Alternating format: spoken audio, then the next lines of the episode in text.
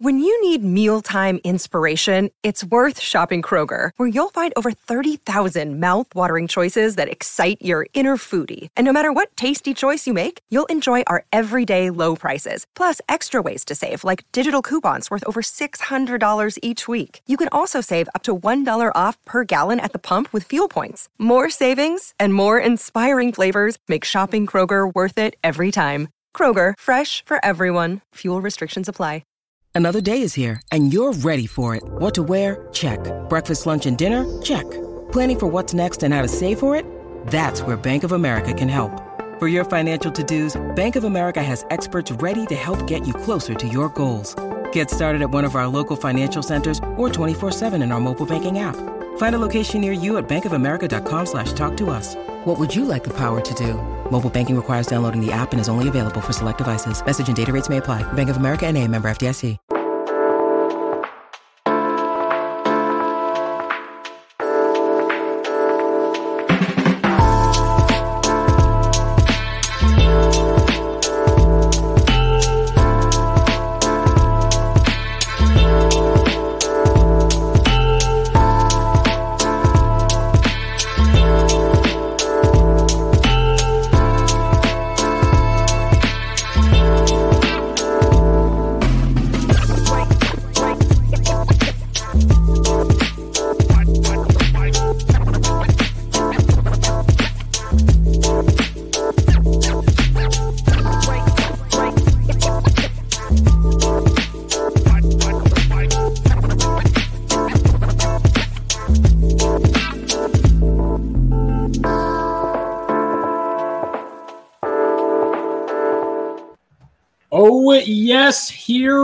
Go. It is the Denver Sports Podcast brought to you by Breckenridge Brewery, the official beer of DNVR.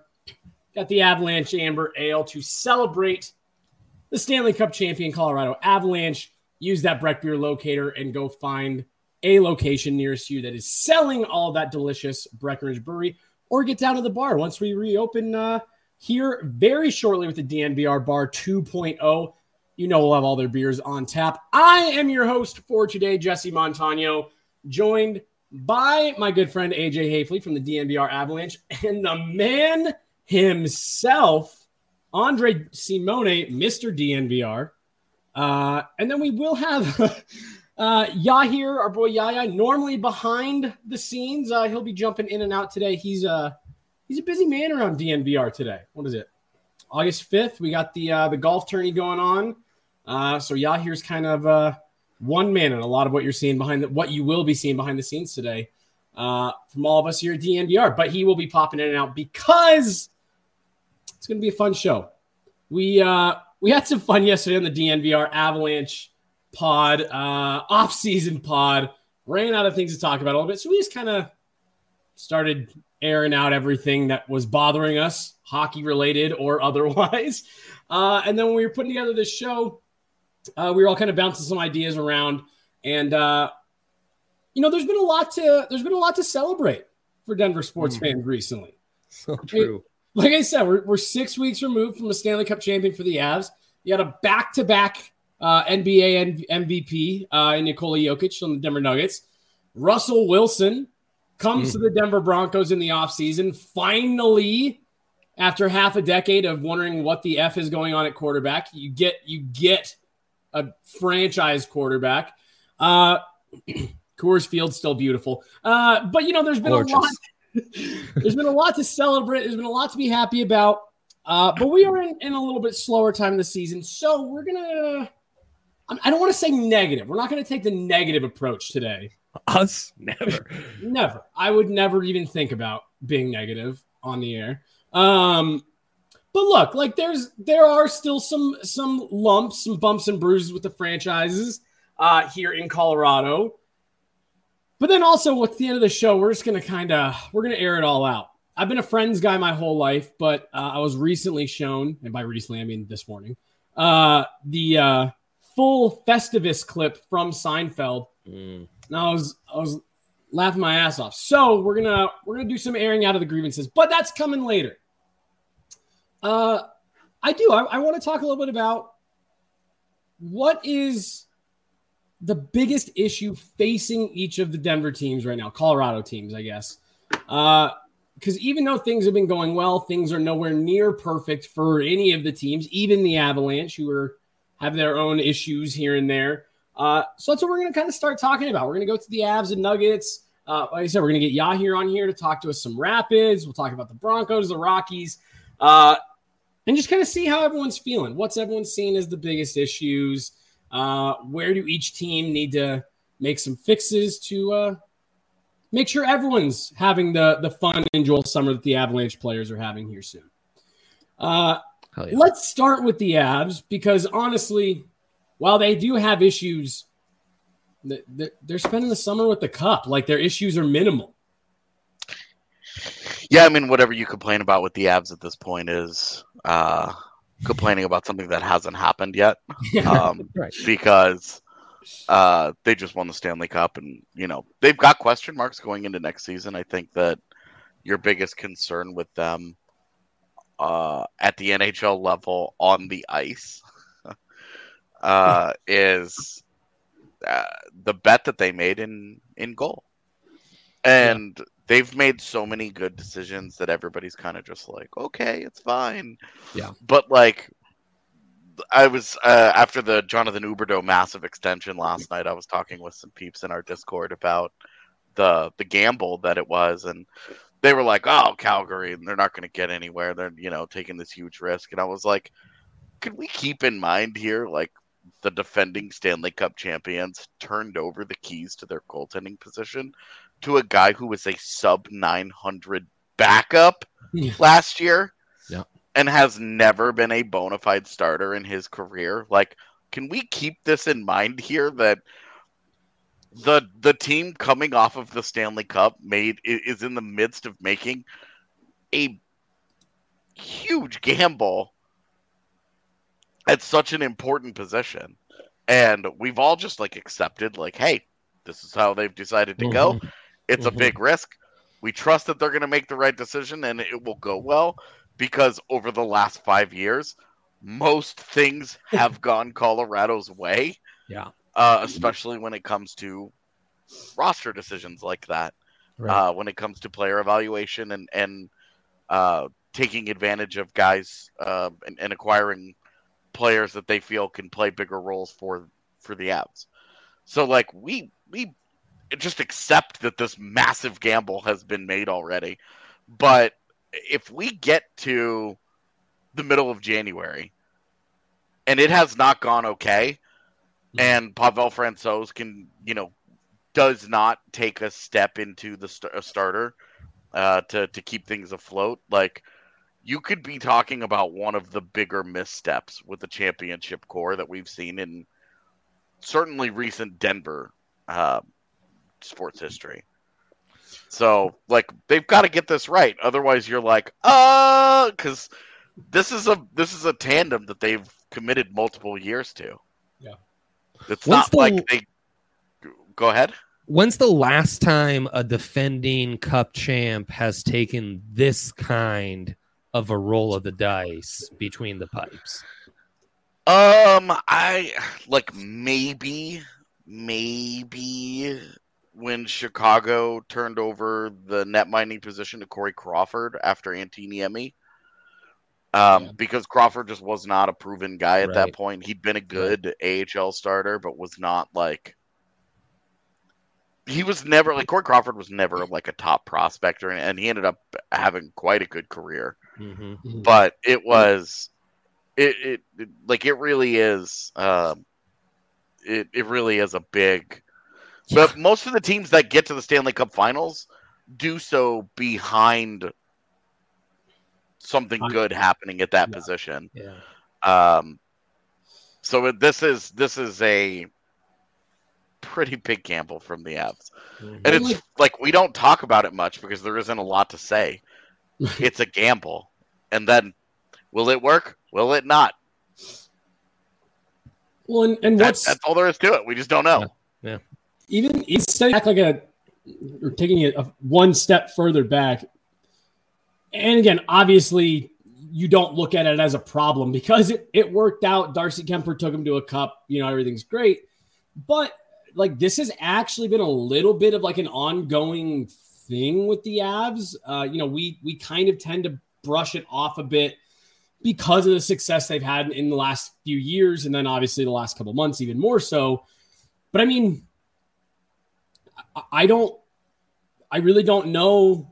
Peter Budaj is that the only goaltender the Avs have ever developed into some semblance of a starter? I mean, like again, you you feel good about it, and it's easy to forgive it because you win a cup, but like it's kind of been gamble after gamble after gamble. Uh, I mean, shit, for the last what decade now, Varley was a, a 50-50 guy that they were hoping could take the next step. He did. He was good here. Grubauer, a 50-50 guy they were hoping could take the next step. Varley, Varley was a little bit different. Yeah, that yeah, was yeah. a that was a tw- that was that was a guy who was a 22 year old starter on a playoff team who didn't That's want to re-sign for his with his team. Like Var- Varley's situation was the one where you're like, like if Jake Oettinger right now just was like, I'm not playing for the Stars again. F those guys. Like that's the kind of situation the Varleys was. Yeah. was That'd be amazing. it was a freak situation that the Avs were like, yes, please. and like that that's a deal that I would still make a hundred times out of a hundred. Oh, oh, I'm not saying I wouldn't. And, and again, like you look back at this last decade, a lot of those gambles have paid off. Uh, Almost all of them. Varley, Yep. Grubauer, Kuemper, and now you're looking at Georgiev. But if they're Really, team- really all of them did. Like they Yeah. they brought in, you know, they took the chance on Frankie, who was a KHL guy. You know, he was like 27, 28 years old. He comes over from the KHL, has a great year in the AHL, and then has been a solid backup when he's been healthy. Outside of the one lost year, Pavel Francouz has been a gamble that's paid off for them. So Yeah. This is why they took that leap, and we all just kind of went, okay, well, Mhm. we'll see how it goes Right. because it's they're scouting and and they they just they have not badly missed at that position in a long time um and so you're you're in the like pro okay. personnel department, at least, right? oh All yeah are- uh, that's what i that's what i mean in All the these N- are trades. nhl level Yeah. like Yeah. Trying to find quality goaltending like the Avs have had fine goaltending for many Right. many years Right. But Jesse's initial point of, you know, draft and development hasn't really been there. It's been the Caps drafting and developing, Yeah. and they give up a first rounder. And uh, here you go. And it's hilarious to me that now this year we went reverse. Darcy is now in, yeah, in net for the Caps. Um, and we let Samsonov and Vanek go other places. I hadn't and, even uh, thought about that. That's hilarious. Oh, it's, it's Yeah. the endless Caps. Caps. Oh, yeah. they got they got they got it back big time. They were like, okay. Like, except they were just like, here's money instead of trading stuff to the Avs. right right it's the hakuna matata of uh, goaltenders you know it's I, i'm obviously i have a four-year-old so lots of disney plus blasted Cheers. in my home but uh Never apologize about Hakuna Matata. it's the circle Yeah, of life Brian- you know Brian Elliott and Andrew Raycroft weren't really gambles. Those weren't. Uh, but you know, so so that is if you are looking at the on ice product for the Avs, you, you do want, especially in that goaltending position, you'd like to see a little bit more development. Someone come from within the ranks because while it's worked out and it's great, don't want to keep hemorrhaging picks, especially with a core that you know we talked about on yesterday's Avs show. We think has a nice little window here. You got a nice window where you can bank a couple championships. Um, so some steadiness back there and kind of stopping of the shuffle button in in net uh, would be nice. yeah, Uh, well, and that was that's kind of the point of Georgiev, who you know at his Yeah. age, you know, the 26 years old. Uh, if he if he hits, the Avs have him signed for three years. right. and then he'll be 29 30 and then they you know you can feel comfortable giving that guy an extension if he if things go really well for you.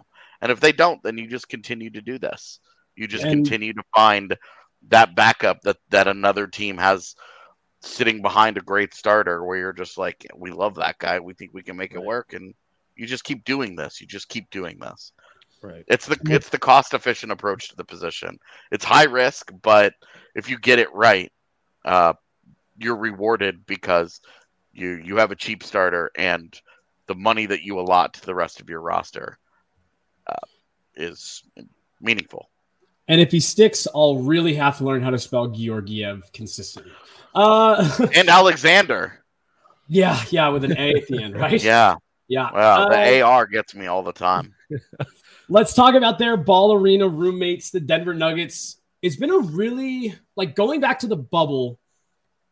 I, I don't know if there's been a bigger roller coaster in Denver than the Nuggets. Mhm. Uh, I mean, you know, an awesome run in the bubble. I, I I thought the bubbles were super awesome. I don't know why people hate them so much. I thought they were really fun. Great run in the bubble for the Nuggets. Uh, you have another good year the following, and then this last year, just with injuries and Yeah. you know, is he coming back? He's shooting around before the game. It looks like he's good to go. No, he's not even dressed. You know, just a really weird kind of season. They make the playoffs, uh, but nobody ever really felt good about it. Jokic wins back to back MVPs. It's just been really, really up and down. Tim Connolly goes to the Minnesota Timberwolves now in the offseason. Uh, Dre, I'll start with you on this one. When you take a step back and look at the Nuggets and everything that's going on, what what is one thing that sticks out to you where it's just like you have to get that under control before you can go on to the next thing? You know, I think I might go hindsight is 2020, and it's something Brendan Vogt talks about all the time. Um, at least when I see him around the office and stuff, is Yeah. the, the maybe the biggest concern with the Nuggets um, is were these last two years their window. I mean, look at how weak for NBA standards Right, right, the right. last two champions have been. Um, and was this a team where had the stars aligned, had they got a good uh, run of health, had they gotten lucky, Yeah. they they really might have just been the best team in the NBA and primed. And you know, I mean, there's a massive albatross out there in Kevin Durant. Yeah. Um, who can absolutely just in this offseason completely swing the NBA championship. Yep. And we've seen this in the NBA. There are stretches where it's wide open. I think in the post Jordan era, I can remember four to five seasons that qualify as such. Yeah. And uh, so we're talking since 99. That's a pretty big window, about 23, 24 years, um, where you've had four or five seasons where it was like, yeah, it's kind of up for grabs. Yeah. The rest of the time, it's kind of like, eh, okay, let's wait for the Spurs window to close. Let's Yeah. wait for the Kobe Shaq window to close. Let's wait for, um, you know, the Warriors with KD's window to close because there's not even really a point in trying. Mhm. Um, that's what can be a little annoying and stressful about the NBA is it's just five guys, and sometimes teams are just so loaded that they have that completely locked down. what was it? Three um, years in a row. It was long, LeBron versus the Warriors in the final. Mm-hmm. Yep. He LeBron was on a couple different teams in that stretch, but Yeah. yeah, you know, Yeah, the Heat with LeBron, Wade, and Bosh, of course, had the league on lock for a minute. Um, so yeah, there this this is a very rare time in the NBA's cycle, the last uh, quarter century, point. to where there's actually kind of a wide open championship window and the next couple weeks months will determine if that's still the case this season or if that's kind of just shut and you worry that the nuggets smartly going all in and obviously have a few more restrictions than bigger markets like the lakers or what have you uh, where you're going to have more wiggle room and trade availability, free agent signings, and what have you. The Nuggets kind of forced to re-sign their guys, give a max to MPJ. Like there aren't going to be equitable alternatives on the market for you to go another route, so you're you're forced into the route you've chosen. Um, and yeah, so that that would be my biggest concern because you can talk about Tim Connolly leaving and how that's frustrating that conversation feels more similar to the Avs losing a goaltender and it Yeah. being like, well, their track record has shown that they actually are pretty darn good at finding GMs um, and churning them out, and that the structure's in place where Calvin Booth was already the GM and can come up and like kind of keep the the thing rolling, right? The Nuggets, the Nuggets are responsible for three of the GMs outside of Denver, right? Because the Minnesota, mm-hmm. Chicago, and Toronto are all guys yes, that made their bones in Denver. Yes, sir. And now, and, and then, and then, then the go like you, you also have Denver's GM. So you're talking about four of the 30 teams yep. in the NBA are run yep. by Nuggets guys. Yep. So you can easily make the argument, hey, they know what they're doing there. There's a reason that they drew the line in the sand that they drew with Connolly. True that. But it doesn't I I would say it doesn't feel any better to me anyway. No, no it does not. Well, uh, honestly, there's no solace in that. I'm not like, right. well, well, you know, look at all these guys. For me, I'm just like, yeah, look at all the talent that left. You can't yeah. keep guys. Yeah. Yeah. And I mean, especially in a championship window, seeing guys leave kind of stinks. Yeah. You know, I mean, because yeah. they're saying, like, yeah, sure, a ring would be awesome right. uh, as kind of a reward at the end of the tunnel of this journey, but I'll actually take potential billions of dollars uh, instead. So thanks. Yeah. Yeah. And, and, I mean, when we talk about it that way, it feels a little feels a little like kind of you know Rockies ish. You know, over the years where you build up these great players just to see them with maybe only one exception in Todd Helton. Right as you build them up, they they go somewhere else. Yeah. Dre, honestly, hearing you talk about that, like, I feel way worse about the Nuggets now because, like, I, I hadn't really thought about that. That these last two years in the NBA, like it, it, it, was, it's been a rarity to see the league kind of up in the open. I, it, the NBA really lost me in the 2010s there for a little bit because of exactly what you're talking about. It's like for in game one of the season, you can make a pretty safe prediction mm-hmm. for who's going to be there at the end of the year. Hasn't felt like that the last two years. Nikola Jokic is 27 years old. Back to back MVP seasons. You you you worry that you wasted it. For sure, man. And I mean, we know how this is. Like, I don't know that the Nuggets have ever quite been in this position, but Avs fans, Broncos fans, we understand that pressure of you have an all time great. Yeah. And man, the pressure to maximize that. I'm not going to cuss. I'm not on the MVR bets, but that effing window right here, right now. Yeah. And just the hurt that it would cause us to not see, you know, Peyton Manning, and we could list right. off so many other greats in Denver sports history, right. not win that chip at the end of their career, Elway, and so on and so forth, would be devastating, man. It would yeah. be devastating to see Yoke because we we know his greatness. I mean, uh, yeah, when they lost the 2010s, they lose Masai. I mean, I literally had to stop watching NBA basketball for a couple years because the hurt was so great. Yeah. Um, and yeah, well, to to be to have this man who saved basketball for me and not see him get to the promised land. I, I don't even want to go there, man. I don't even want to think of what that would be like because uh, that that would be an all-time Denver sports regret. Well, and, and the the one for me, you know, in, in regards to that, I remember when when Jokic won his first MVP. I remember thinking it was so cool because that was a big deal for the Denver Nuggets. Mm-hmm. Yeah. That a, a, a, player for the Denver Nuggets won the NBA MVP. I know that uh, the Nuggets have had some great players in their history going back, you know, a, a, little bit, but like, I don't know if the Nuggets have ever had anyone of, of this caliber where, I mean, no, they haven't. He, he's he's the best player on the court in 99% of games. Mm-hmm. And you know, you you really just felt like maybe the NBA was starting to change the way they looked at Denver. You know, Dre, you just mentioned like teams like LA, like the Lakers, they have that free agent draw. Denver's been referred to in, in multiple sports, maybe every league except for the NFL is kind of a flyover state, right?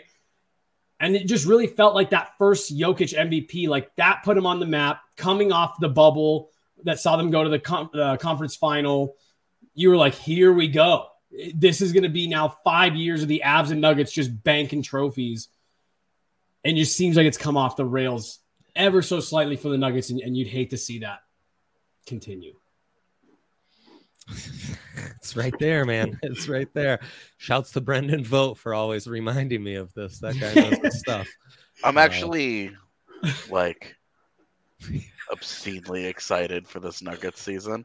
Dude, I mean, and we've been um, on standby for a year and a half, you know, like that's Aaron, that's the thing is we had that week with Aaron Gordon and everyone healthy, and it was like, oh my god, this is happening. Yeah. It's like the office gif, right? And then snatched from us like that. well, and because like the the Aaron Gordon thing was such a monumental shift for the franchise, where Yes. they they went from like we like our guys, we're gonna keep mm-hmm. building, and they were like we don't skip F- steps.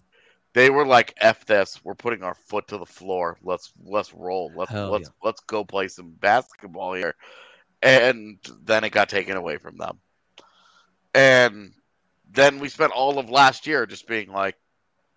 Cool. Right. Is it 2023 yet? this is nice. What's Jamal up to? Yeah. Because Yeah. you just knew. You just knew. No, there was no level of Nikola Jokic greatness that was going to be able to make up for the loss of Jamal Murray and Michael Porter Yeah. Jr. Yeah. And you just knew there was no there was no level that he could get to that was going to be enough. Uh, to yeah, that to- was his to make up Jordan for that, and season, that- like scoring 69 against the Celtics on what would have been a 20 win team Bulls team if he's not Yeah. on it, right? It's his That- Kobe like scoring 60 and three quarters against the Mavs for a 500 team. Like you can only do so much, no matter Yeah, how great exactly. Jokic is. and and you know, there's no way he wins MVP ever again. Uh, the NBA Ooh. won't let Won the that law. happen. uh, the NBA the NBA suffers from the worst kind of voter fatigue, uh, and there's always the big shiny, Yeah. That is on the horizon, and you know right now that it's Luka, so it's like he's he's next, Mhm. uh, and and the NBA operates in that in that way, and it's cool. I don't give a shit about the MVP ever again. If I never hear about the MVP ever again in my life, I will be thrilled. I never thought I never thought I would be so over a Denver athlete winning an MVP. The fact that I just I don't even want to ever think about it again because it was I was so sick of it by the end of it. And I I, I have a hockey curated Twitter timeline and I was still sick of it. Uh, so I just uh, anyway, I'm I'm very excited for this year. I think I think their starting five kicks so much ass, uh, and Yep. I I think their bench is gonna be I do too. it's gonna be fun. Like Mhm. You can't you can't have Bones Hyland involved in something and not be fun. Yes. Uh, and then obviously I'm very very very biased about the excitement over Christian Braun, uh, and like just getting to see my KU guy do a do a thing for the Nuggets. K, KU guys with the Nuggets historically has not been great. Uh, so I'm I'm hoping this is finally one that goes well. But a I'm, I'm very excited for this season. I actually, um, on my drive up to Winnipeg recently, I was like, I wish I could just sit down and watch a Nuggets game. Like I was just ready because last year did not feel like I watched any Yeah. because it wasn't the Nuggets. It was Yep. it was this like like flawed version of it. I Mm-hmm. I imagine Clippers fans feel the exact same way, where they're just like, yeah, I, we didn't even get to watch the team that got built last year because it Yeah. didn't matter. So I'm I'm amped for it, but I am nervous that hey, you now have major injuries to two of your two of your three core guys, and if anything ever happens to Jokic, you know, like you could be looking at the great the the the goldenest of golden eras of in in Nuggets history and look at it and say it never got a chance.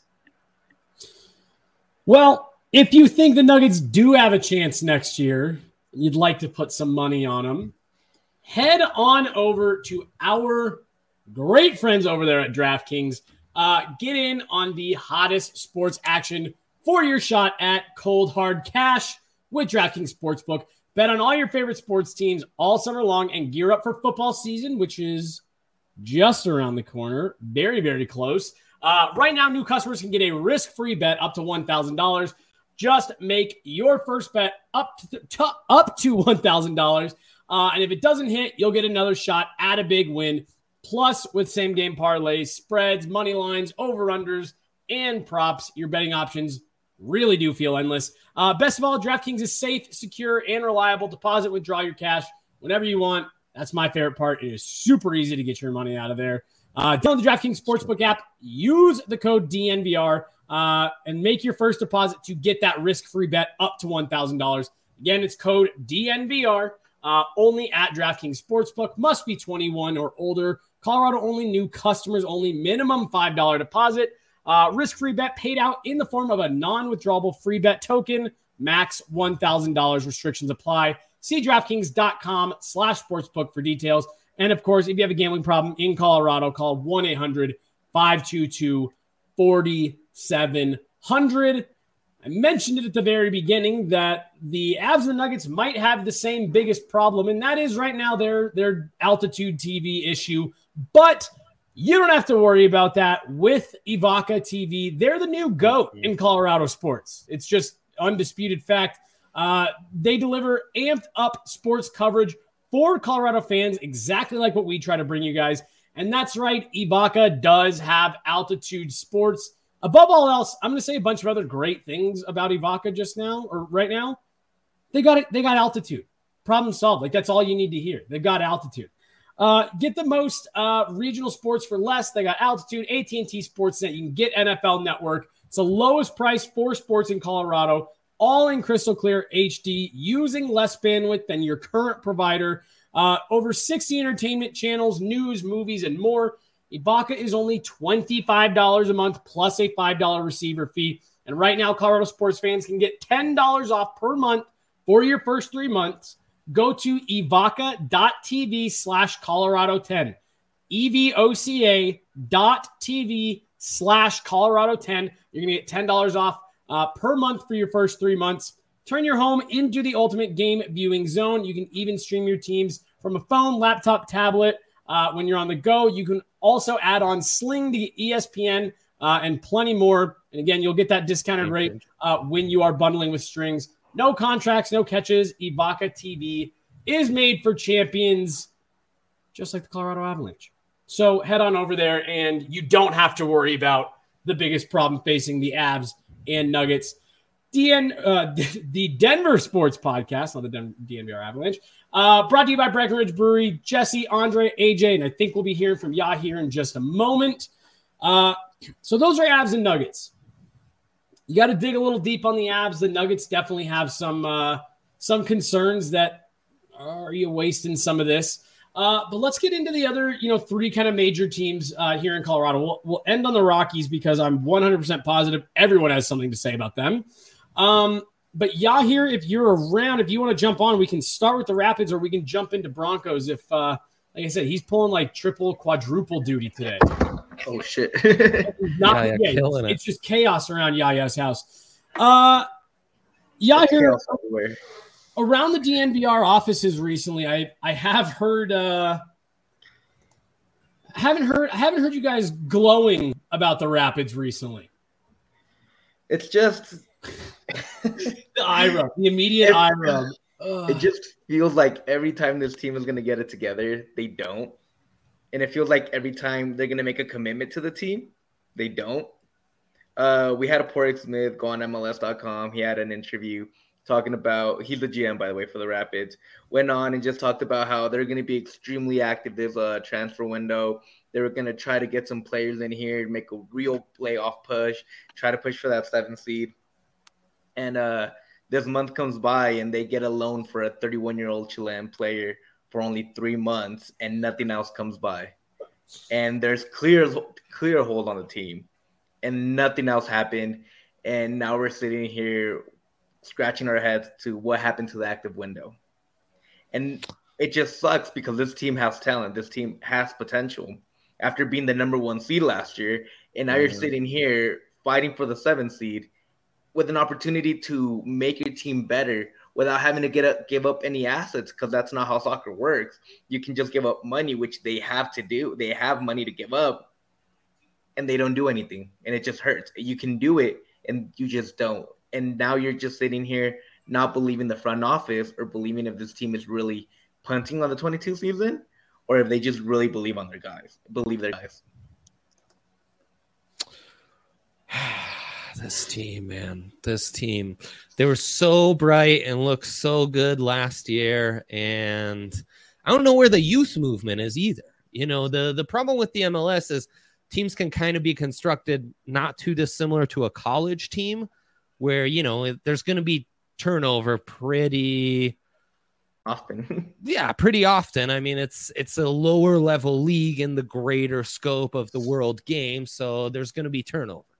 Um and so that was to be expected and it just has felt like whether it's an insertion of talent through the transfer window or through the youth academy that had really been so important in the growth of this team to become the number one seed last year. Um, it's just not quite there. And then, yeah, the bigger kick to the nuts, uh, for lack of a better term, is uh, that you see other teams around the MLS really doing some intriguing stuff, really kind of making some moves that make people raise their eyebrows uh, on the world stage. And the Rapids are still you know, doing their thing where they're finding, you know, it's the island of misfit toys, right? So we're we're finding guys on the margins and hoping they can they can have kind of a career renaissance in Colorado, which to their credit has worked out more often than not the last couple years.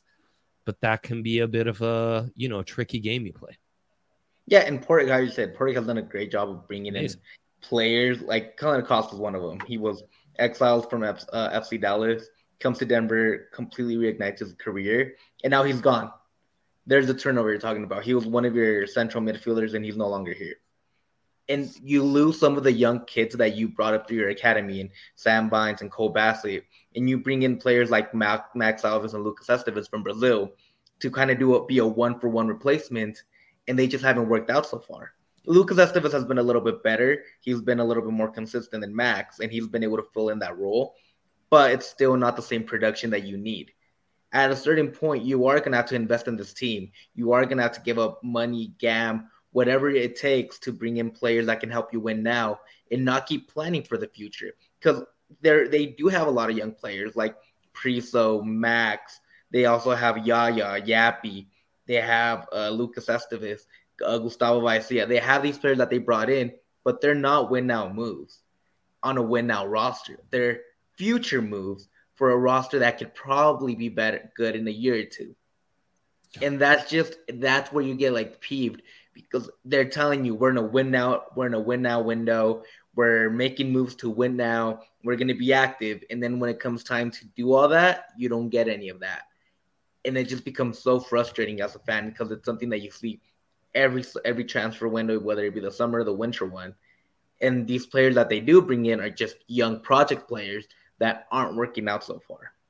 So where's where's the disconnect here? Because like you know the, the way that we're talking, I don't know if missed opportunity is the right way to put it. Uh, but again, like you go back a year, to the number one seed in the West. Was that overachieving? And you're sitting there saying, "Cool, now you have something you can build on." And we just kind of missed, or has there been some like mismanagement of assets here that have caused you to kind of go in the other direction? I think it's a little bit of everything. I think last year was the perfect scenario. If everything went right for you, that's what you get. You get the number one seed. This year, you've actually had to like face a little bit more injuries, face teams in, in a in better form, and you've noticed that the Rapids haven't been able to to get to the place that they were last year. It's also been the assets they lost haven't been haven't been replaced as they should. I said Cole Bassett and Sam Sam Vine were huge parts of this team last year, and they haven't been replaced like they should. And now you're sitting here wondering, is this team was this team really as good as it was last year, or is this just the complete opposite and everything went wrong compared to last year that everything went right? Yeah. Yeah, they honestly feel like the Islanders, man. Um, and you think of like that window a couple years ago, and it's uh, hey, I, I, I, I, know, I know the relatable examples to make, and it's like, well, you know, uh, Devon Toews was a day two pick. We can, we can just replenish with other day two picks, and it's like, no, that that doesn't work out. Like you were really lucky to get a stud from a day two pick yeah. you can't just think that's like that's going to happen forever. You kind of got to maximize those windows. And I mean, resource wise, they're just behind the eight ball. And thus, much like the Islanders, it's harder to keep up with the Jones Joneses on a year to year basis, and it's more going to be okay. Let's try to rebuild for down yes. the line, and uh, you know, constantly then, looking ahead. Yeah, and then that becomes harder because you're not going to establish more revenue and more of a stable fan base if you're just good every three years, every five years. That's. Do, do you think you could kind of boil it down with the Rapids to they don't have a vision, they don't have a roadmap for where they want to end up, or is that maybe a little too dramatic?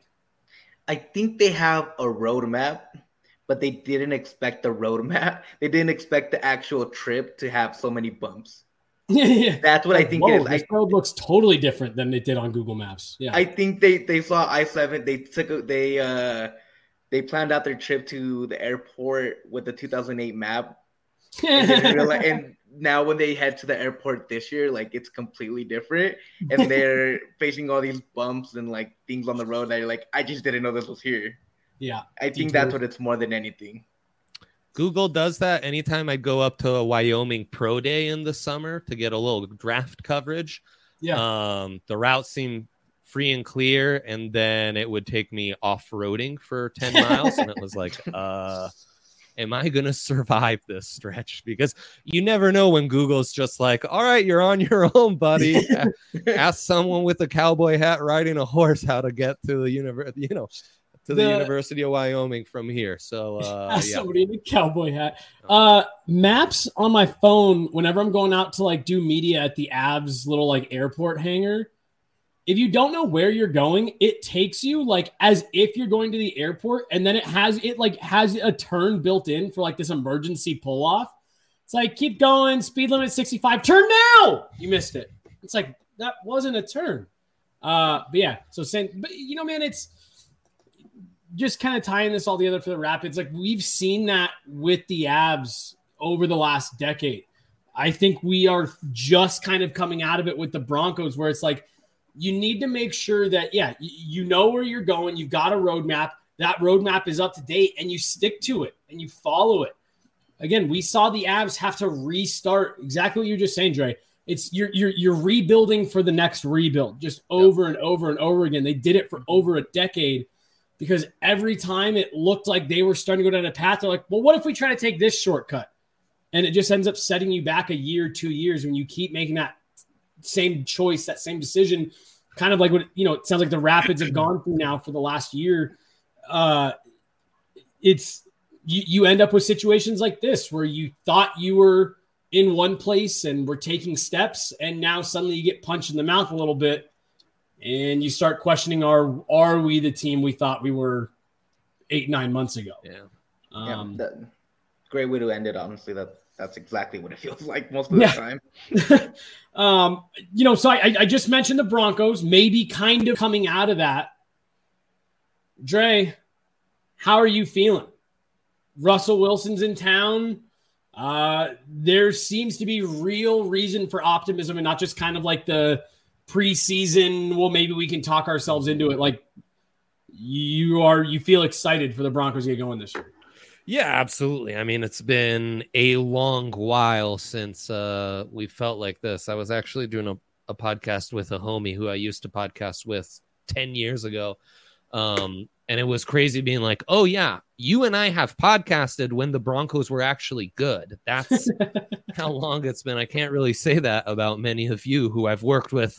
Like AJ, I think we've been podcasting for legit seven years. yeah. Um, so, like, that says something that AJ and I have never been able to talk about a competitive Broncos team on a podcast. That's kind of nutty. Um, so yeah, there's definitely optimism when framed that way. Um, yeah. I'd say the biggest concern is, you know, as you you too, the Broncos, much like we talked about with the Avs, have had to hemorrhage assets to get Russell Wilson, right? Yeah. Um, and to try to kind of maximize this window and go go all in on actually being a contender.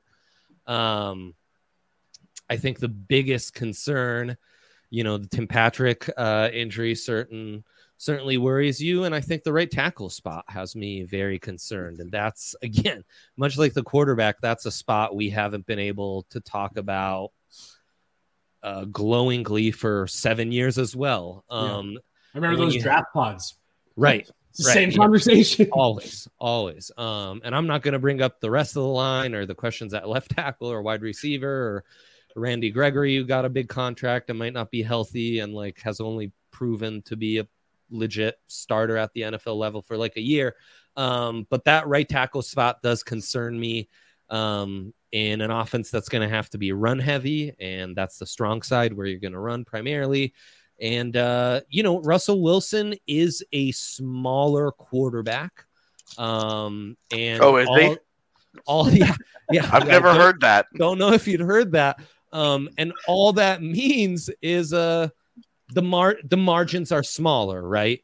So when a bigger quarterback like Big Ben or Josh Allen might have a broken tackle in him every play. Russ isn't necessarily going to have that. And Russ is also going to have to be a little healthier and closer to 100% in his lower half because how he makes up for that lack of size is with his mobility. And we've seen that with Russ. Russ is almost every year, the first quarter of the NFL season, Russell Wilson's a top two or three MVP candidate. That always seems to fade in the second half of the season. And you know, I'm, I'm not going to bother you with all the stuff that went down in Seattle. But when you don't have a reliable right tackle and you worry about him taking more hits and getting more banged up, I worry those margins will right. will shrink on you, and he's not going to be able to maximize his talent come that second half of the season if the right tackle is a turnstile and he's getting hit constantly or making you know rush decisions because he's constantly getting pressured from that side. So that to me would be uh would be the biggest concern. AJ? Yeah, I I think that it's kind of a combination of the fact that uh, you need you need obviously you need Wilson to be healthy, but you need Bradley Chubb to be healthy. You need Randy Gregory to be healthy. You need to get healthy years out of Courtland Sutton and Jerry Jeudy and KJ yeah. Hamler because Tim Patrick is already gone. And losing Patrick sucks. It, he's the world's most likable guy, uh, the easy story to root for, and a guy that had really made good. Um, but that was also like the one position that they could suffer an injury at and be like, okay, we can we can handle this. Yeah. Um, you hate you hate to see it. Obviously, yeah. you're not like, oh wow, sucks for Tim Patrick, but it'll be fine. Like it's they're worse today because he got hurt, but yeah. Yeah. Uh, it's it's really like key guys uh, that are gonna that are going to their success and failure will be a driving force between the team's results this year are are all guys that you have serious injury questions about and you know i mean russell wilson's not really one of them, just given his history. Yeah. Um, like it, he's been an Iron Man in his career, but yeah. like, uh, you do, you know, as you get older, when you do suffer one injury, it leads to a second injury, which leads to a third, and it that's how that's kind of how it starts, right? So, uh, and what you're talking about with the, the the offensive line questions and can they protect him and you know, the guy's, the guy's in his mid 30s. You know, his knees are going to start getting creaky. That that elusiveness is going to slip some. Um, I'm hopeful that uh, a more reliable running game will help him. Yes. Um, I'm I'm hopeful that they they they are able to work around some of the things in his game. Mm-hmm. Um, you know, and uh, find find a way to make life a little easier for him. But really my my big concern is that the defense just does not live up to the reputation mm-hmm. because it's got plenty of talent but if Bradley Chubb and Randy Gregory can't stay healthy you're you're going to struggle yeah. um you know now you need need Nik Bonitto to be a star for you yeah. um and and you know, you. Uh, for me, for me, I think last year's defense was a touch overrated, and I worry that without Vic there to cover some of it up, and without without the fact that last year's team got a little on the lucky side in some of those 50-50 coin flip um, aspects of the game, that they they get leaned on a little too much. Now you hope there's better balance between offense and defense, where the defense yeah. doesn't need to be exceptional to keep them yes. in games. Yes, um, not confrontational so, in the locker room. well, yeah, it's so you can so you can have a 16th place defense and still be competitive. But really, like if you're trying to pick what's the biggest problem for the Broncos, it's not a Broncos problem. It's the fact that they're in the world's like toughest division. Oh, they play they they have an absolute murderers row in their own division that they have to try and claw their way through. And as the team with the new coach and the new quarterback, they're starting fresh and they don't have years of consistency and years of things built up the same way that the others are going to do. Now, McDaniels is obviously new out in Oakland, but mm-hmm you know, and we all hate that dude, but we also all know if that guy figures it out and gets it clicking, the guy's a genius. And that only makes the Raiders that much more of a problem. So my like I've got concerns all over the, the roster yeah. and question marks and how good are they actually blah blah blah. But my my number one thing, the AFC West is nasty. And they have a tough they they're I think they have the NFC South, right, as their matchup this year. Yeah, um, I mean the NFC West, actually. So like, oh, it's the West. Okay, yeah. so great. Yeah. um, so I, have got I've got two questions that kind of fold into both of what you guys were just saying. One is about Jerry Jeudy, and obviously, it's last year I didn't have a ton of time to dig into the numbers. So maybe tell me if I'm like just way off base on this. It's not. It's really struggles to catch the ball. Yeah. Uh, and I mean, tell me I'm not based statistically. Really struggles to catch the ball. And, and where I'm going with that is when you step back and you look at this Broncos roster, there's a lot of, I guess, talent potential is the right way to put that. You have a lot of these younger guys that you're looking at like, holy smokes, they're just talent at every position. There's skill at every position, but they're all young guys, and you're hoping mm-hmm. that they all take that next step. Again, equating it back to the stuff that I deal with every day, the Avs we watched that for a decade. Just so much promise. Oh, this guy. Oh, that guy. And when they just don't take that next step, maybe the way that you're projecting or that you're hoping, it kind of derails things. So I guess my first question is one, how much concern is there about some of these younger guys being able to take that next step? And two, there is a bit of pressure on this Broncos team this year, bringing in Russell Wilson. Do you think that will weigh on any of these younger guys who are maybe being thrust into maybe bigger roles than they were last year, purely just because of the quarterback that you have. I mean, they're kind of cashing in their chips, right? They're saying, like, yeah. hey, we, yeah, you guys like our growth potential. Let's see if it's actual legit once we put it in a championship context and, uh, you know, like, see if they'll float or sink. Um, yeah. But it, it really is one of those where you're just you're you're going all in and you're hoping that it works out the way it did last time the Broncos went all in on a Hall of Fame quarterback where right. Demaryius Thomas and Eric Decker that that was just growth potential. Those dudes hadn't really shown anything at the NFL level aside from glimpses and always was able to sell Manning on that and it I mean it it panned out in the best of ways. Um but yeah, no, we, we haven't seen it in an actual like winning setting where it's all on the line and the pressure's on. Yeah. And uh like they're it's a it's a key moment for the franchise, no doubt. Yeah. No, for sure. AJ, anything to add on that?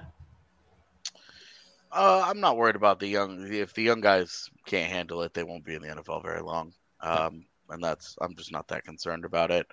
I will say I absolutely love Pat Surtain and Javonte Williams. And I think that they have the potential to be all time great Broncos at their respective positions. Well said. Um, I just, if each of those guys lives up to that, if Jerry Jeudy lives up to that, if Courtland Sutton lives up to who he could be, like they could be, they could be a lot of fun, man. Like they, there's there's potential for the team to be a really really really fun team to watch every week, and that's nice to have. Um, but I will say, I definitely don't worry about additional pressure on the younger guys because that's just sports. You've got to be able to figure that out. I mean, you have yeah. to look if Nick if Nik Bonitto gets thrust into an every down role because Gregory and Chubb and uh, and Reed like the, those guys can't hand you know they get hurt or whatever okay. Um, you know, welcome to the league. Yeah. Um, that's that. You know, that's probably bad for everybody involved, but ultimately, like those guys are, you know, your your best players have to be your best players. They're relying on all all those guys taking steps forward, which is one reason why you should bet against them because that's unrealistic. So these guys aren't going to do that. Right. The Broncos can love their tight end room all they want, but Eric Tomlinson isn't going to catch 60 passes this year. you know, like it's just not going to happen. So uh, I just, it's hard to, it's it, when a team's plan is for, hey, look, when everything goes well, we'll be really good. Like, it's tough for me. That's, I don't think it's a particularly deep football team. So that's the many, concern too many things, too many things where it's like this guy gets hurt, this guy gets hurt, this guy gets hurt. You're just kind of like, well, now you're pulling street free agents out of here to yep. To, to patch holes here, and yep. you know you're putting you're putting band aids on a on a bullet wound at that spot. Right. So. And in the NFL, the last 10 years since we've moved away from two a days and padded practices, and I mean, I don't know what the correlation is necessarily. I've just noticed this trend there are injuries no matter what. That's yeah. not an, that's not an if anymore. It's a when yeah. and how are you going to be able to it's, adjust? It's it's when and it's how many. Yes. Because like you know there have been there have been times where you see like oh the cornerback position. Some teams it's like there's just, there's like seven dudes who get hurt and you're like what the fuck is this man? Like we can't you can't even like there's no team in the world that can cover this up. Yeah. Right. So some of it so you have to get a little bit lucky in yes. that regard. Uh, yeah. Basically, don't be, be the Chargers. Yeah. So, yeah. um, so we're, we're running a little long here, so uh, we'll take uh, do our last little read here, then we'll do Rockies and uh, air our grievances with Rockies. Yeah, Let's yeah, yeah. Um, I don't know. Have you guys have you guys heard? I don't know if you've it's heard that it's smooth sack summer. I hadn't wow. heard that. Did, had you guys heard that? the look on AJ's face tells me that he had heard. I'm sure you were behind this. Uh, well, uh, when you're planning, uh, when you're playing in the summer sun, make sure uh, you're scaped. Jesus, from the pubes to the bum. Make sure. Again, it's smooth sack summer, so you're gonna have to be. Uh, that's right. This is the summer to keep your balls cool while still looking hot with Manscaped. It's like 300 degrees outside right now. So very well timed. Uh, the leader in below the belt grooming is making sure we all have a ball this summer by giving our pants partners everything they need to stay fresh. Dive headfirst into smooth sack summer by going to manscaped.com for 20% off plus free shipping with our new code DNVR. Uh, the Manscaped Performance Package 4.0 has everything you need to prepare for that summer bod. Inside this package, you'll find their Lawnmower 4.0 trimmer, Weed Whacker ear and nose, hair trimmer, uh, crop preserver, ball deodorant, crop reviver, toner, performance boxer, boxer briefs, and a travel bag to hold all of those goodies. The Lawnmower 4.0 trimmers uh, features a cutting edge ceramic blade to reduce grooming accidents uh, thanks to their advanced skin safe technology, mm. Lawnmower 4.0 has a 7,000 RPM motor and a new multifunction on off switch, can engage a travel lock, and gives you the ability to turn the 4,000 K? Why am I blank, blanking on their LED spotlight on and off when you need a more precise shave? Did I mention it's waterproof, beach, lake, or shower? This razor will devour even the yes, a bunch bunch of dudes shaving their balls on the beach, baby. On the beach, jump in the water, rinse it all off. Who needs a shower when you when you're on the boy when you're on the beach with your boys? Uh, get 20% off and free shipping with the code DNVR at manscaped.com. 20% off and free shipping with the code DNVR at manscaped.com. It's Smooth Sack Summer Boys. Get on board or get left behind. I don't want to get left behind, so I don't really have many options, I guess. No. Um, Fair. Denver Sports. One. Yeah, yeah. I guess I, I got to go to Manscaped. Uh, Denver Sports Podcast, Jesse, Andre, AJ, brought to you guys by Breckenridge Brewery today. Use that Breck Beer locator and find a dealer nearest you or come on down and see us at the DNVR Bar 2.0 when we get it uh, back rocking and rolling here in just a matter of weeks. Uh, they are the official beer of DNVR. All right, the moment we've all been waiting for. We actually could probably do a full show uh, on just Rocky's grievances. We could. Um, AJ, you uh, you did some wonderful pinch hitting on the writing side for our uh, DNVR Rockies uh, folks this week.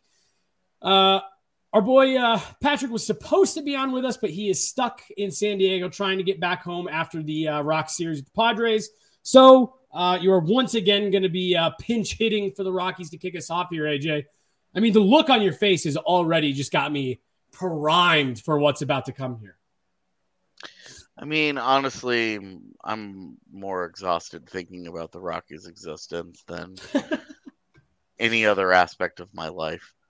Uh, I've had I've had brutal, heartbreaking breakups that caused me less emotional turmoil than Rockies fandom.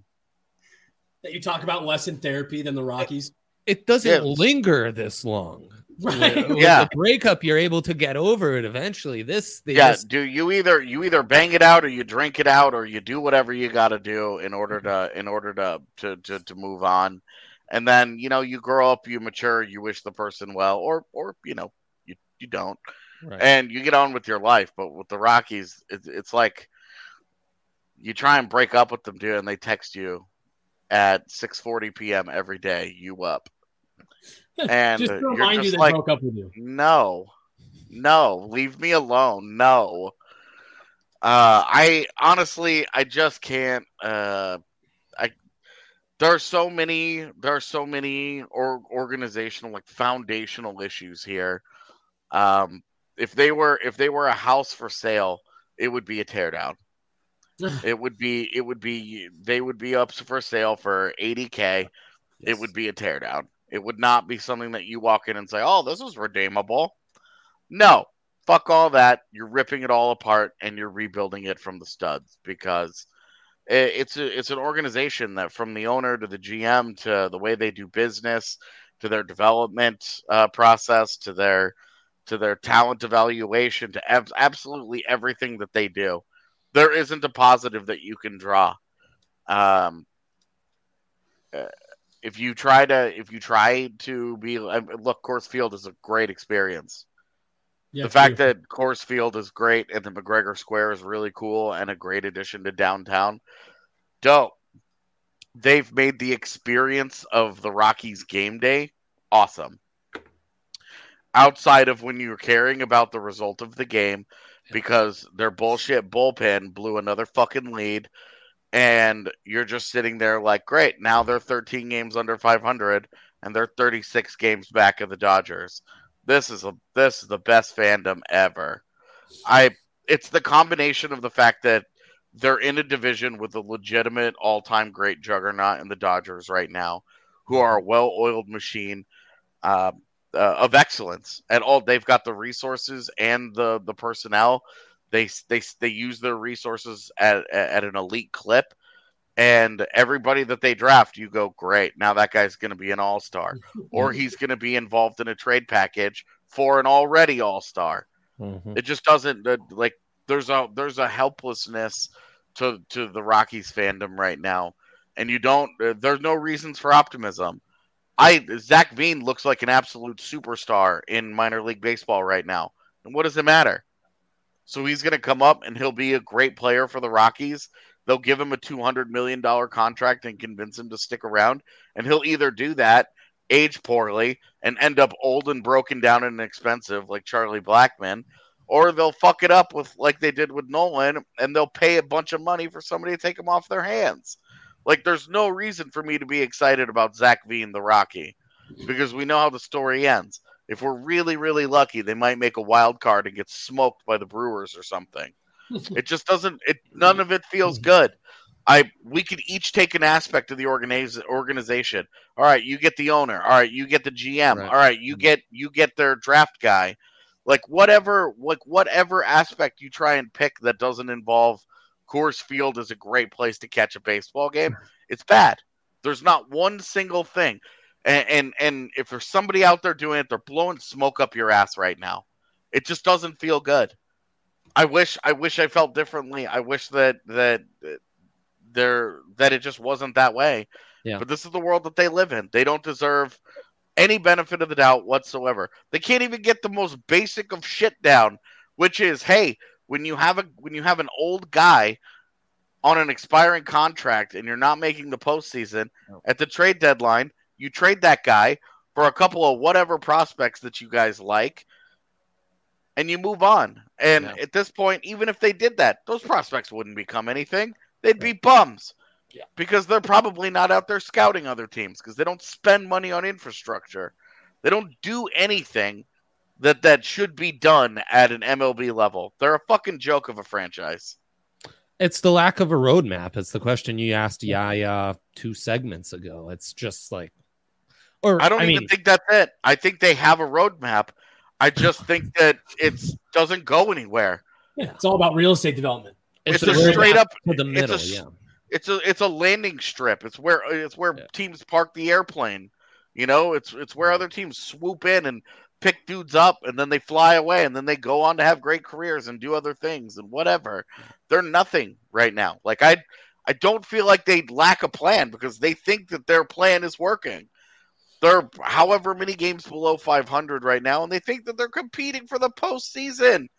They were the only team at the deadline to do nothing. Nothing.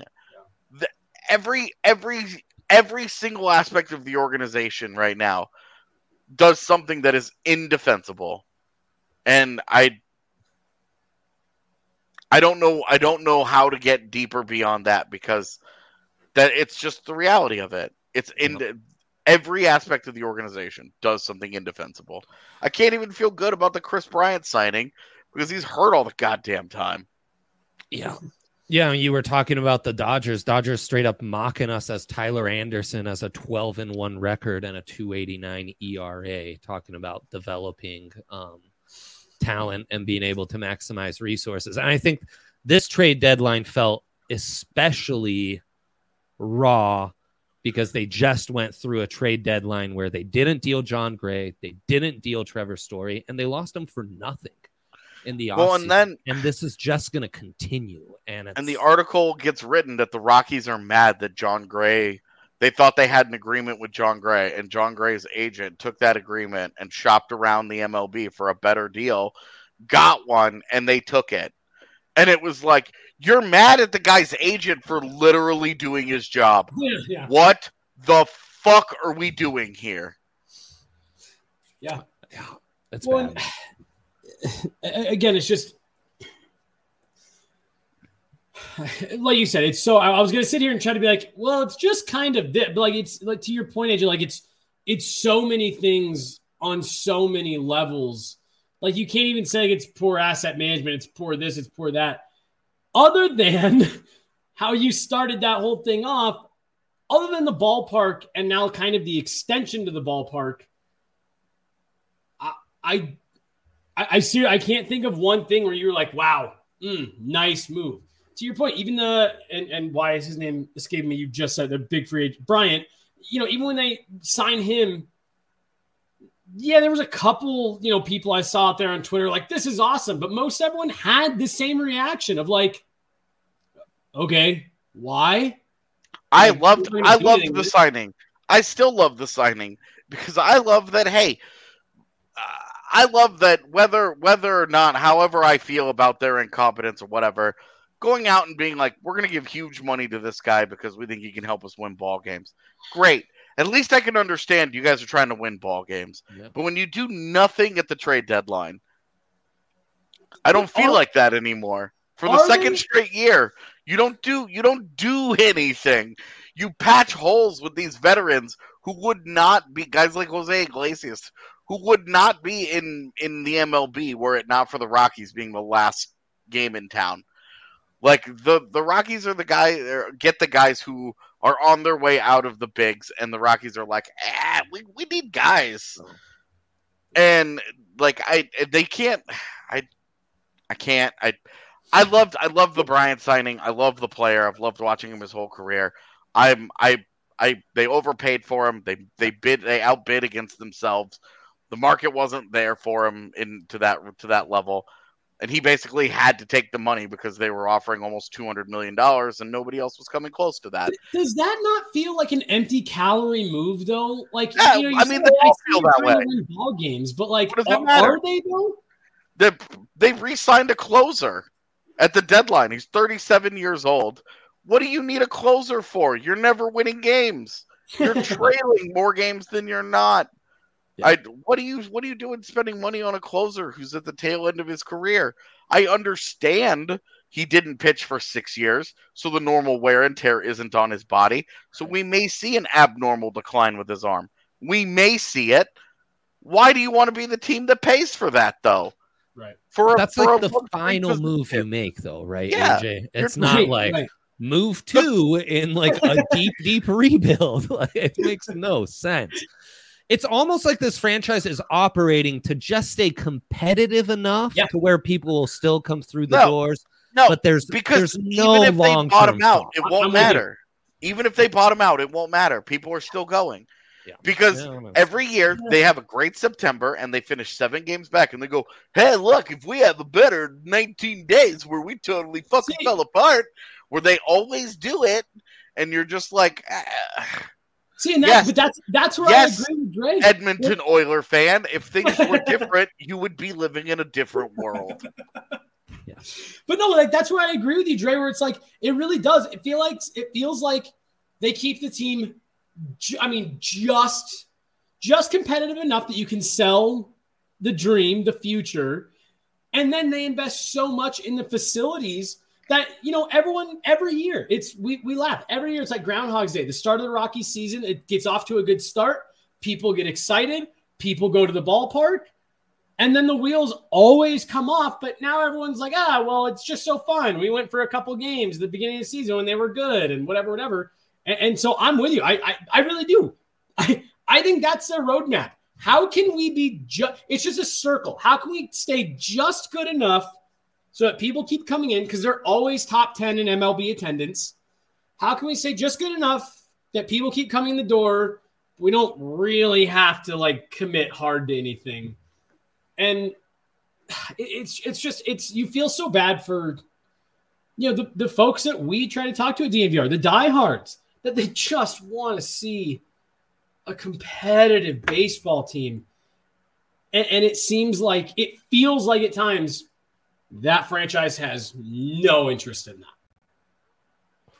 I mean, not even competitive. I just like someone who's building towards something that can resemble a competitive ball club. Well, at, and the lack of transparency. Level. Yeah. That the lack of transparency about what's going on is another huge issue because you could understand, okay, hey, we're going to trade these guys. We're not going to trade these. This is kind of the plan here. This is what we're hoping to do. This is what we're, uh, this is what, you know, like these are our goals here. And instead, every goddamn press conference is them being defensive about things because they've done something indefensible and then being like, well, we were the only team to sign a club player to an extension at the trade deadline. We weren't the we, we were the only one not to make a trade, but why are we focusing on that? Not the fact that we were the only one to give an extension. Shut the fuck up. Stop stop feeding us this bullshit, okay? Like it's offensive. Yeah. You you you treat yeah. us all like we're stupid that you're the smartest guy in the room and your organization is perpetually 15 games below 500. Shut the fuck up. Yeah. I mean, it insults your intelligence, and they've turned yeah. off the diehards more than a- anything. Yeah. Because if you actually understand team construction and you know drafting and developing and how long-term contenders are built and how you can uh, you know build up rosters on the margins, uh, you know the book was literally written about the Tampa Bay Rays and the two percent. you're not you're not seeing this is the anti 2%. Um yeah. they they just they just don't get it. Um so that's I, that's another interesting one, Jared. I, I hadn't really thought about that. Like with the other teams that we've talked about on the show, it almost feels like kind of the opposite, right? Like the diehards are the ones who, you know, really feel catered to. They understand the moves, they see what's going on, and it's the casuals who, you know, if if the Broncos lose a game, the Avs lose a game, you know, they can kind of go haywire. Here it's kind of the opposite. It's more of like the casuals feel like, oh yeah, no, this is fun. It's fun to watch. This is good stuff. Then the diehards are like, no, this is miserable. They they you know they've completely turned us off. The Rockies ownership group, it feels like the franchise, like you said, just kind of caters to the casuals who they understand aren't going to look real deep into these moves that we make, these decisions that we make. They're going to come out to the ballpark and have a good time. Eh, the diehards who understand the game and the way you know, we evaluate these prospects and stuff and whatever. And it's just, it's it's so interesting to watch the way that they are run versus the way the other big teams in, in town are running it. It it's puzzling more than anything else. I think for me. I I've moved beyond being puzzled and being offended because every time they try and talk to us, um, they get defensive and they try and play the we know more than you angle. Yeah. And it's like, okay, if you know more than us, then how are you so fucking bad at what you're doing? Mm-hmm. And why are you run like no other major league baseball team is right, right, including yeah. the successful ones? Uh, yeah. Why are you not following the trend that other professional teams are following? It it's it's in, they're insulting our intelligence. Yeah. It really is. It's it's offensive, man. Simple. Yeah, it is. Like so, 29 other big league teams look at the Rockies and go, "Get a load of this guy." Yeah. yeah. Well, it's it's they they they are the Rockies are to the MLB what the Capitals goaltending is to the Avs. You just wait around till they till they move on somewhere else. I'm going to ask you guys this last question, and we're going to get out of here because we do actually have the Avs uh, DNVR Avalanche podcast coming up. One last real, real, real quick question uh, on the Rockies. How or is there a way to fix this? You give you give me a billion dollars. You give me and Andre the keys the keys to the you you give us the keys to the kingdom. We'll fix the Rockies. Yeah. I have full I have full confidence that we could fix the Rockies. Uh, that we could do it obviously we wouldn't be making baseball decisions, but I think that we could I think that we could successfully make enough sports like smart sports level decisions uh, based on lessons that we've learned from our respective sports that we could build an infrastructure and we could invest in the right places and we could build an attitude and we could have a we could have a a, a, a media approach that makes sense and is more transparent and is more uh, fan friendly and i just that's it, though. Um, is there a way to fix it? Is there a way to fix it with the Monforts in charge? The answer is no. It, it's the teardown analogy AJ yeah. started this with. The, there is no, and I mean, there's no worse thing in sports than knowing the decision maker at the top is not making decisions based on the long term benefits of your franchise, but more short sighted, trying to save face, trying to save revenue in the immediate to get where they're going. Yeah. Yeah. It, it's, it's upsetting. It's daunting when you step back and say, you're not a couple tweaks away. You are literally, and it's not like sell off, you know, your player assets and rebuild that way. I mean, you're talking about a top to bottom organizational, uh, complete remodel. Uh, honestly, guys, th- I, I really enjoyed this conversation. It brought to light some stuff, stuff, that I had, hadn't really thought about. Um, and again, you do sometimes have to take a step back and focus on the negative to get to the ultimate positive. Uh, I'm sure we'll have more stuff in this realm here uh, as we still have a couple weeks to kill before uh, football gets going at the college and pro level, and then Nuggets and uh, Avs come a little bit after that. Uh, Dre, AJ, appreciate you guys taking the time this morning to, uh, to jump on with me here. Uh, yeah, here if you're uh, if you're listening, if you're not putting together five other shows simultaneously, as always, thank you. And thank you especially today. I know you're running around uh, like crazy. So big shout out to Yaya. Make sure uh, everyone listening head over to Twitter and uh, give him a drop Yaya here a heart, of thanks, because uh, he's he's making sure that everyone can be seen and heard and uh, look good today. Uh, for Andre, AJ, and here, I'm Jesse Montano. Thank you guys all so much for listening to the Denver Sports Podcast brought to you by Breckenridge Brewery.